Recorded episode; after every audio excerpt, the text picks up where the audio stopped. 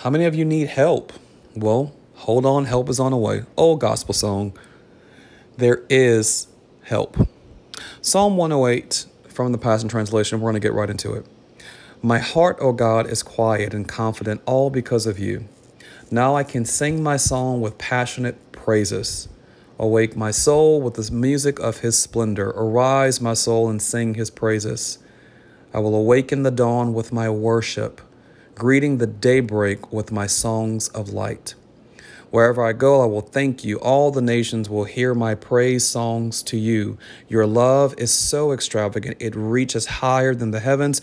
Your faithfulness is so astonishing, it stretches to the skies. Lord God, be exalted as you soar throughout the heavens. May your shining glory be seen high above the earth.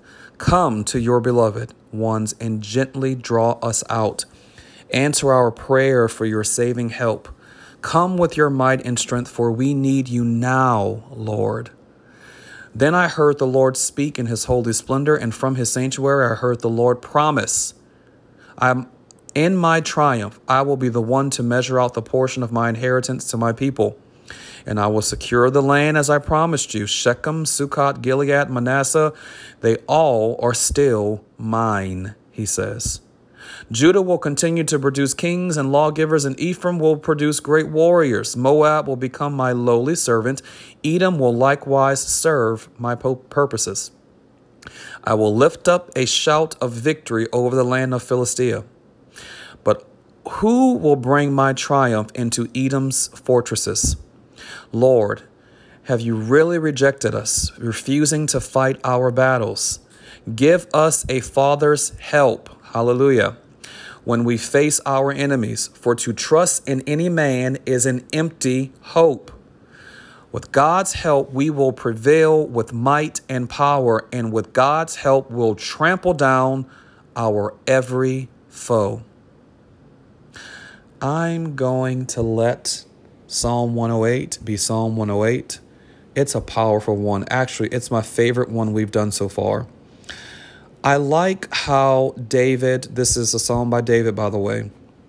Again, it's a psalm that we similarly read, like in Psalm 74 from Asaph, where we need you now. David says, We need you now. Come with your strength. Answer our prayer for your saving help. How many of you been crying out to, for him to help you? It's time to do it. It's a year that he helps us. Uh, Isaiah 41:10. Fear not, I am the Lord your God. I will help you with my right arm. I will I will uphold you with my righteous right arm. I will help you.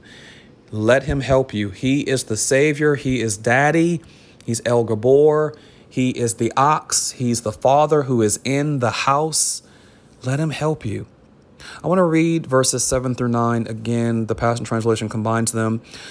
David was praying and he heard this word from Yahweh. Now, this tells us we got to get back into the place of prayer, get back into the secret place, get back into the place of intercession, humble ourselves. Also, I've been saying for the past few episodes that God has ideas, promises for nations, nations, people groups. I learned from Connie Fisher some time ago that nations are the greatest containers for people. So he cares about nations as well. If you feel like your nation, wherever you are, specifically here in the States, that it's just completely done a 180, maybe closer to 360, like what is going on? Listen to Yahweh reassure David about the promises over nations and people groups. Verses 7 through 9 again. Then I heard the Lord God speak in his holy splendor, and from his sanctuary I heard the Lord promise in my triumph. I will be the one to measure out the portion of my inheritance to my people, as I will secure the land as I promised you. Hallelujah. Shechem, Sukkoth, Gilead, Manasseh, they are all still mine. Now I'm going to come back to that because there's a footnote. Judah will continue to produce kings and lawgivers, and Ephraim will produce great warriors.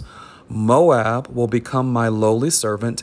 Edom will likewise serve my purposes. I will lift up a shout of victory over the land of Philistia. We've been talking heavily that God deals with the Philistines.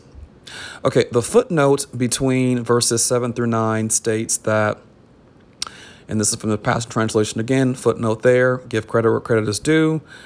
The Hebrew includes two geographical places in the text, Shechem and Sukkot. Shechem is where Jacob, Israel, first brought, excuse me, bought title to the land, paying 100 pieces of silver for the place where he camped. Sukkoth is another place where Jacob temporarily camped in the land of promise. These two places speak of God being the one who brought them in and portioned out the land for his people.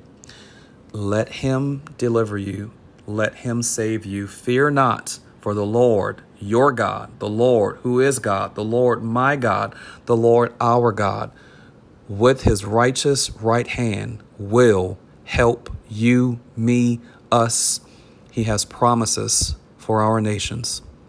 I pray you're blessed. I pray you're edified. I pray you're truly encouraged. I pray you will lift up a shout of thanksgiving, for he sees, he knows, he helps, and that you would cry out to him and ask him for help. Blessings and thank you for tuning in.